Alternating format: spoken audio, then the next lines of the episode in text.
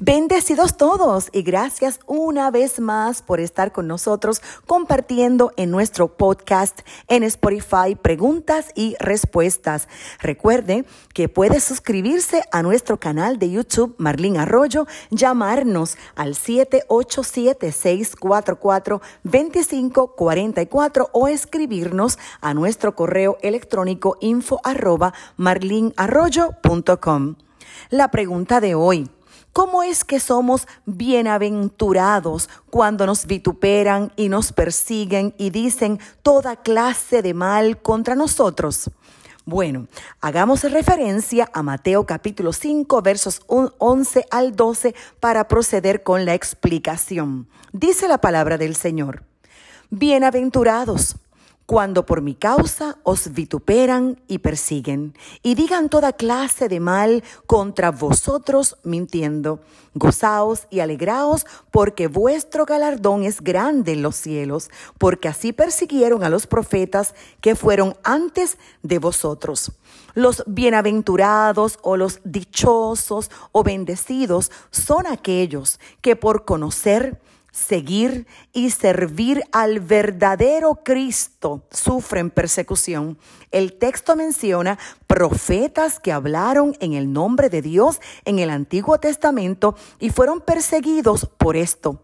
Es importante entonces resaltar, por ejemplo, al valiente profeta Micaías, quien sirvió al Señor en la época de mayor iniquidad en Israel. Él era detestado por el rey y por todos sus líderes religiosos, y aún así no flaqueó, se le vio con firmeza, rechazando la propuesta de agradar al rey, diciendo, vive Jehová, que lo que Jehová me hablare, eso diré. Por esto estuvo preso y tratado con el pan de la angustia y el agua de la aflicción.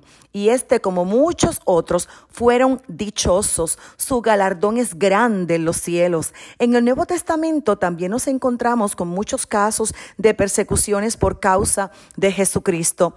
Poco después de Pentecostés, por el testimonio de los apóstoles de la resurrección de Jesús. Ellos fueron perseguidos para tratar de silenciarlos, pero ellos decían, y puede leer como referencia Hechos de los Apóstoles capítulo 4 versos 19 al 20 o Hechos de los Apóstoles capítulo 5 versos 29 al 42. Juzgad si es justo delante de Dios obedecer a vosotros antes que a Dios, porque no podemos dejar de decir lo que hemos visto y oído. También es necesario obedecer a Dios antes que a los hombres. Y esto inicialmente les costó ser azotados, pero más adelante también ser muertos por causa del testimonio del Señor. Y así también, muchas veces, sin haber cometido ningún error, ninguna falta, simplemente por decir somos cristianos, las personas cambian su trato con nosotros, pero la persecución por la cual se nos llama bienaventurados, dichosos o más que bendecidos, será solo porque digo que Jesús es mi Señor. De ninguna manera. Son bienaventurados aquellos que sufren persecución al identificarse con Cristo, pero que en su vida diaria no muestran frutos. El Señor dice, ¿por qué me llamáis Señor, Señor, y no hacéis lo que yo digo. Lucas 6, 46. Que una persona sea injusta es grave, pero que una persona sea injusta identificándose como cristiano es algo muchísimo más grave. David, otro ejemplo, fue terriblemente perseguido por identificarse con el Señor y durante todo ese tiempo el Señor se gozaba de la lealtad y fidelidad de su siervo y le daba todas las victorias sobre sus enemigos. Era bienaventurado, dichoso, pero un día, dejándose dominar por la carne, cometió adulterio sin embargo, él se siguió mostrando como un fiel seguidor de Dios delante de los hombres hasta que le sobrevinieron muchísimas dificultades. El testimonio de las escrituras no lo muestran como bienaventurado por eso, sino que lo muestra como alguien que padecería por haber hecho blasfemar el nombre del Señor por los enemigos de Dios. Lea de asignación segundo libro de Samuel 12:14. No son bienaventurados aquellos que sufren persecución por causa de creer en un Cristo diferente al de la Biblia. El Señor advirtió a sus discípulos que se levantarían falsos Cristos. Lea Mateo 24, 24. Y muchos de sus seguidores han sido perseguidos. Por ejemplo, muchos que se identifican como cristianos han sido perseguidos, pero sabemos que todos estos grupos están creyendo y presentando a un Cristo diferente al de la Biblia. Están siguiendo al que se disfraza como ángel de luz, al mismo Satanás. Tampoco son bienaventurados aquellos que llamándose cristianos sufren persecución y luego para evitarla no testifican de Cristo delante de los hombres por cobardía.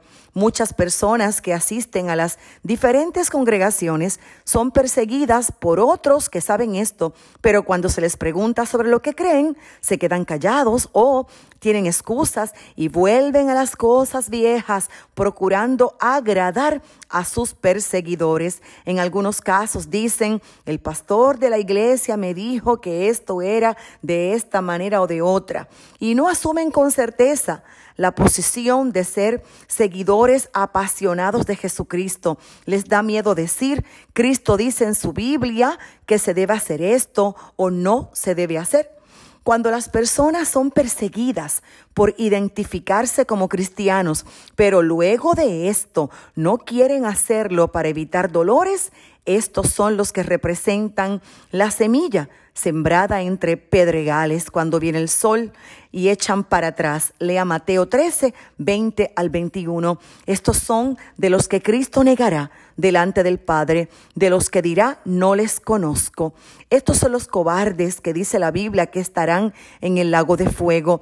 ¿De que no sirve evitar persecuciones y ganar la amistad del mundo si al final nos espera una vida de tormento. Lea por favor Mateo 10, 33, Apocalipsis 21, 8 y Mateo 16, 25 y 26. Conclusión. No toda persecución que sufren las personas es por causa de Cristo. Por esto, cada uno tiene que evaluar la razón de su persecución. Si en realidad es por causa de Jesucristo, bendito eres, dichoso eres, bendecido, no te avergüences porque es un privilegio. Pero si estás siendo perseguido por tu pecado, por tu rebelión, por tu desobediencia, arrepiéntete hasta encontrar en el Señor no solamente perdón, sino también la transformación de tu vida para que las próximas persecuciones solo sean por verdad, por Cristo y no por dejarte dominar por tu corazón. Hasta la próxima.